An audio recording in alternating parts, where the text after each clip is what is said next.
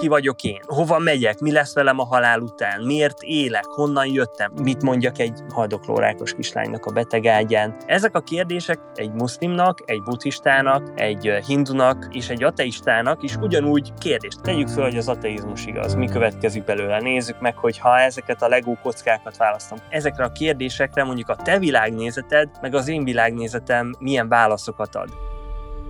Sziasztok, ez itt a Létkérdések Podcast, Magyarország Hitvita podcastje. Engem Szilvai Péternek hívnak, és az ateista oldalt képviselem, és Szabó Viktor van itt velem a keresztény oldalról. Most szó szerint néhány létkérdést fogunk végigvenni, ezek a részek is sűrűben fognak kijönni, mint a nagy epizódok, de akik a hosszú podcasteket szeretik, azoknak kiadjuk majd egyben is, némi exkluzív kontenttel kiegészítve. Spotify-on, Apple Podcast-en, podcast.hu, podpad.hu, Deezeren és a YouTube-on. Kövessetek be, és hogyha tetszik a podcast, akkor úgy tudjátok a legjobban támogatni, hogyha megosztjátok az ismerőseitek ötletekkel. Köszönjük! Szerintem akkor kezdjük az, hogy ki vagyok én. Tehát a keresztény világnézet alapján én egy személy vagyok, több vagyok, mint egy test, fizikai testem is az énem része, és van egy nem fizikai része is. Ez a lélek, vagy az elme, vagy nyilván itt már eléggé megosztanak a vélemények, de abban egyetértenek keresztények szerintem, hogy van egy fizikai, meg egy nem fizikai része is. És Istentől származik mind a kettő, mind a fizikai, mind a nem fizikai. Tehát Isten teremtménye vagyok. Hát még sok mindent el lehetne mondani, de talán így bevezetőnek mondjuk ennyi elég. Uh-huh. Ez tulajdonképpen egyébként nem az, hogy ki vagy te, hanem hogy ki az ember. Tehát ez mindenkire, mint fajra igaz. Igen, igen, igen. Nyilván egyes szem első szemében tettem fel a kérdést, mert egyetértek abban, hogy nem mindenki teszi fel ezt a kérdést, de aki fölteszi, általában egyes szem első szemében teszi föl. Tehát kevés olyan embert ismerek, akik mondjuk egy ilyen krízis helyzetben azon gondolkodnak el, hogy ki az én szomszédom, érted? Tehát szinte mindig az ember magánál kezd, és én, én is ezért használtam ezt a személyes módot. Uh-huh. Hogy milyen választod az ateizmus, kicsit ez is már eleve egy töltött kérdés, mert ugye feltételezi azt, hogy a, az ateizmus az választ próbál adni, vagy hogy ez tőle elvárható, ami nagyon kevéssé igaz az ateizmus az nem egy teória, az nem egy hipotézis, az nem egy javaslat, hogy a dolgok hogy működnek. Tehát, hogy konkrét kérdésekre lehetnek konkrét hipotéziseink. Mondjuk, ha beszélünk arról, hogy hogy keletkezett az univerzum, akkor arra uh-huh. Isten egy hipotézis, a Big Bang egy hipotézis, a múlt csütörtökizmus egy hipotézis, amit már emlegettünk korábbi podcastekben, ha én mondjuk nem fogadom el a Big Banget, tehát úgymond, mint az ateista, úgy a Big Bangista vagyok, az nem egy hipotézis, és nem ad választ, és hülyeség is elvárni. Mint ahogy ha nem hiszem el a múlt csütörtökizmust, hogy minden atom és energia be volt rendezve múlt csütörtökön úgy, mintha sokkal régebb lett volna. Nem hiszem el, és úgymond a múlt csütörtökista vagyok, az nem egy teória, az nem egy hipotézis, és nem ad választ nyilvánvalóan. Tehát, hogy az ateizmus az egy konkrét állításban való hit hiánya, hogy, hogy van Isten, és persze, hogyha én nem hiszem, hogy van Isten, annak nyilván vannak következményei, amik bizonyos megoldási javaslatokat, bizonyos további hipotéziseket kizárnak, amelyek mondjuk Istenre épültek. De egyébként egymagában ez csak az, hogy egy bizonyos megoldási javaslatot egy bizonyos kérdésre, azt nem fogadja el. Szóval fogok válaszolni a kérdésre, egyáltalán nem, nem fogom elkerülni, csak for the record. Azt gondolom, hogy inkább akkor mondjuk azt, hogy a naturalizmus, ami abból indul ki, hogy hogy mindent természetes fizikai okokra próbál visszavezetni, vagy fizikai magyarázatot próbál adni, és nem tételez föl a fizikai megfigyelhető valóságon kívül más valóságot.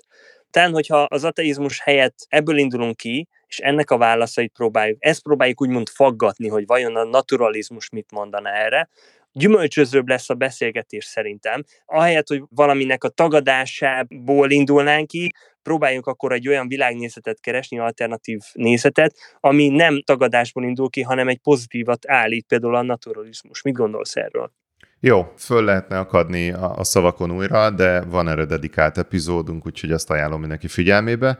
Ki vagyok én kérdésre? Egyfelől az önismeret az szerintem rohadt fontos mert nem ismerjük alapvetően magunkat. Végtelenül nehéz, alázatos, szkeptikus és fáradhatatlan munka ez az egész. Én, mint naturalista, ateista, ezt most bármelyik címkét szívesen magamra veszem, mocskosul fontosnak tartom ezt a területet, és nagyon aktívan foglalkozom is vele, és mindenkinek nagyon ajánlom, és akit ismerek és foglalkozott vele, annak általában jobb lett.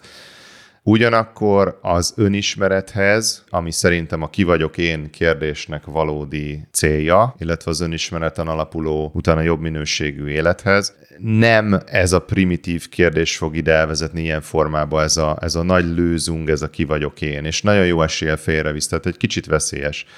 Volt a BBC-nek egy műsora, tudományos, meg tudománytörténeti eh, témákat dolgozott fel, James Burke, egy brit történettudós például azt mondta, hogy tedd fel magadnak a kérdést, hogy van-e valami az életedben, amit szeretnél, hogy másképp legyen. Én úgy mondanám, hogy mi az, ami fáj neked. Szerintem a legtöbb ember az önismereti úton valamiféle fájdalomból kiindulva indul el, tehát, hogy én, én nagyon sok minden vagyok, ez az igazság hogyha anyagi síkon nézzük, akkor egy rakás atom, meg erő, meg ilyesmi vagyok. Uh-huh. Hogyha pszichológiai fenomenológia szintjén nézzük, akkor egy tudat vagyok. Uh-huh. Hogyha kémiai szinten vagyok, akkor egy nagy zsák vegyszer vagyok hogyha a barátaimat kérdezed, akkor uh, talán jó társaság, talán uh, egy támogató társ, tehát én rengeteg minden vagyok. Uh-huh. Én, mint aki mondjuk jó tíz éve foglalkozom ilyesmivel aktívan, nem hiszem, hogy valaha is elhangzott volna ilyen formában, aki vagyok én.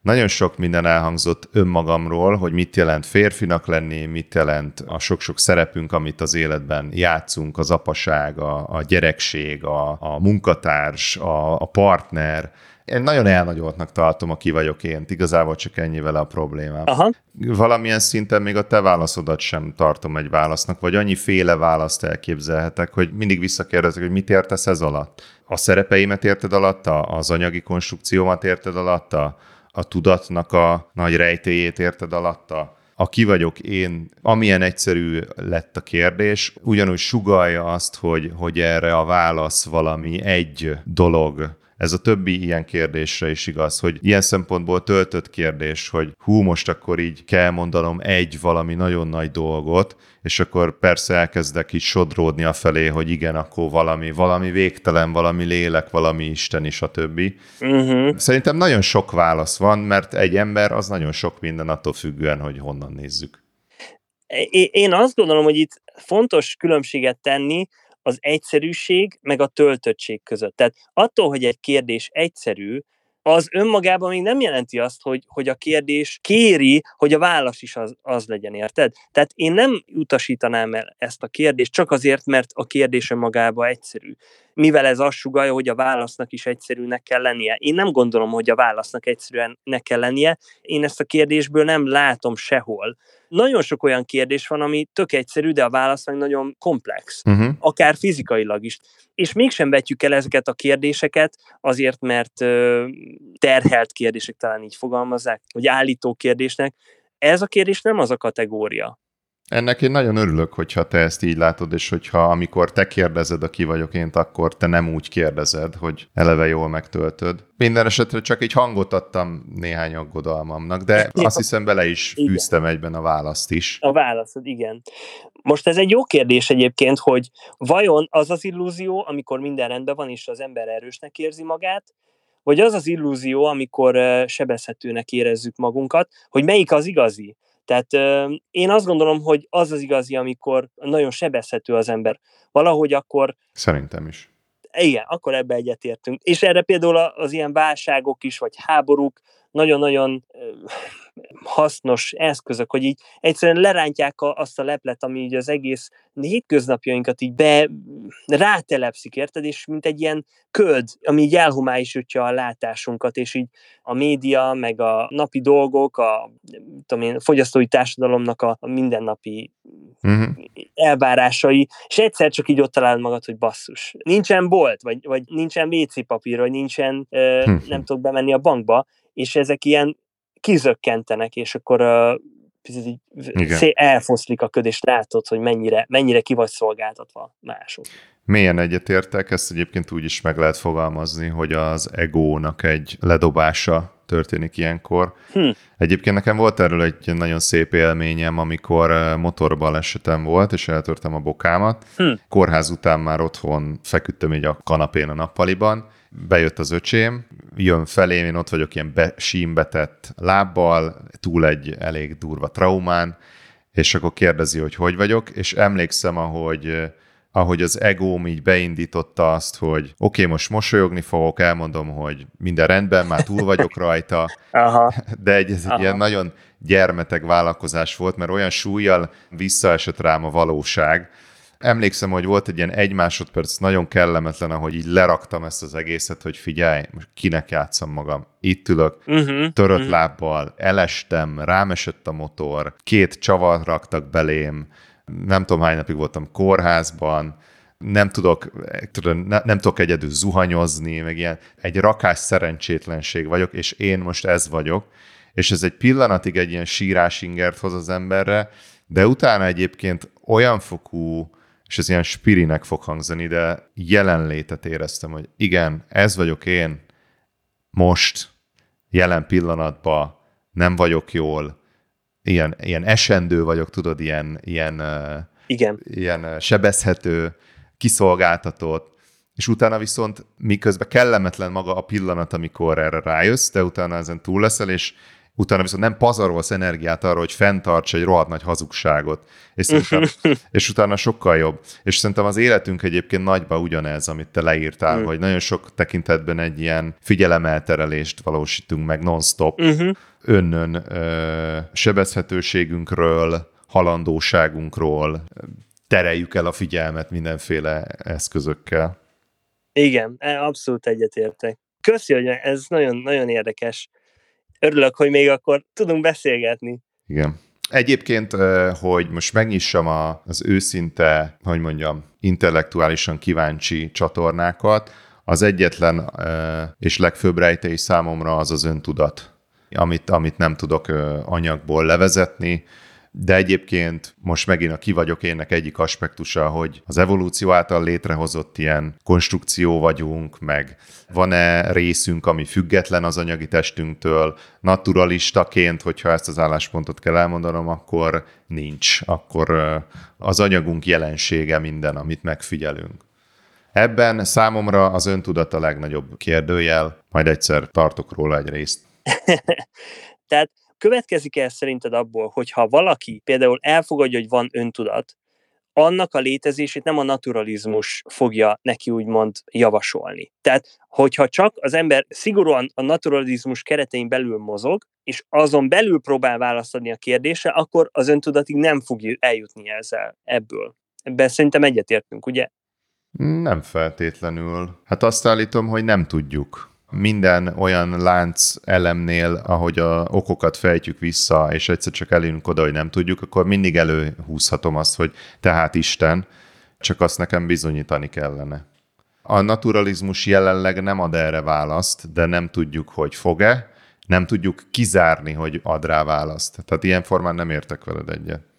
De ezt már az agnoszticizmus mondatja veled, tehát a naturalizmus az nem hagy kérdést tehát, hogyha te azt mondod, hogy van az anyagi világ, de lehet, hogy van más is, az már nem naturalizmus. Az már naturalizmus, ami a fizikai világot illeti, plusz agnoszticizmus, ami a fizikai világon túli világot illeti. Érted? Tehát akkor te már két világnézetet gyúrsz össze, ami már nem úgymond szintiszta anyag. E, az a baj, hogy itt is nagyon, nagyon rossz definícióink vannak, amikor azt mondjuk, hogy mi, mi az, ami nem fizikai, vagy mi az, ami nem természeti. Ezek nagyon rosszul definiált dolgok Nézd, hogyha a naturalista álláspontot kell elmondanom, akkor azt mondom, hogy a tudat is az anyag bizonyos együttállásainak egy jelensége. Tehát a neuronok, meg mit tudom én, ideg, idegsejtek működése. Igen, amik végső soron atomok és mezők elrendeződései. Még, még nem nagyon uh-huh. hallottam jó definíciót arra, hogy hol van, hogy mi a természetes, és egész pontosan hol húzódik a határa a természet felettivel, amit uh, egyesek állítanak. De ez szerintem egy másik Ez lehet egy témája másik lesz. Igen, igen, igen. Ha tetszik, amit hallotok, akkor szóljatok hozzá YouTube-on, kommentben a videók alatt, vagy létkérdések podcastkukaszgmail.com. Kövessetek be, és hogyha tetszik a podcast, akkor úgy tudjátok a legjobban támogatni, hogyha megosztjátok az ismerőseitekkel. Köszönjük, sziasztok!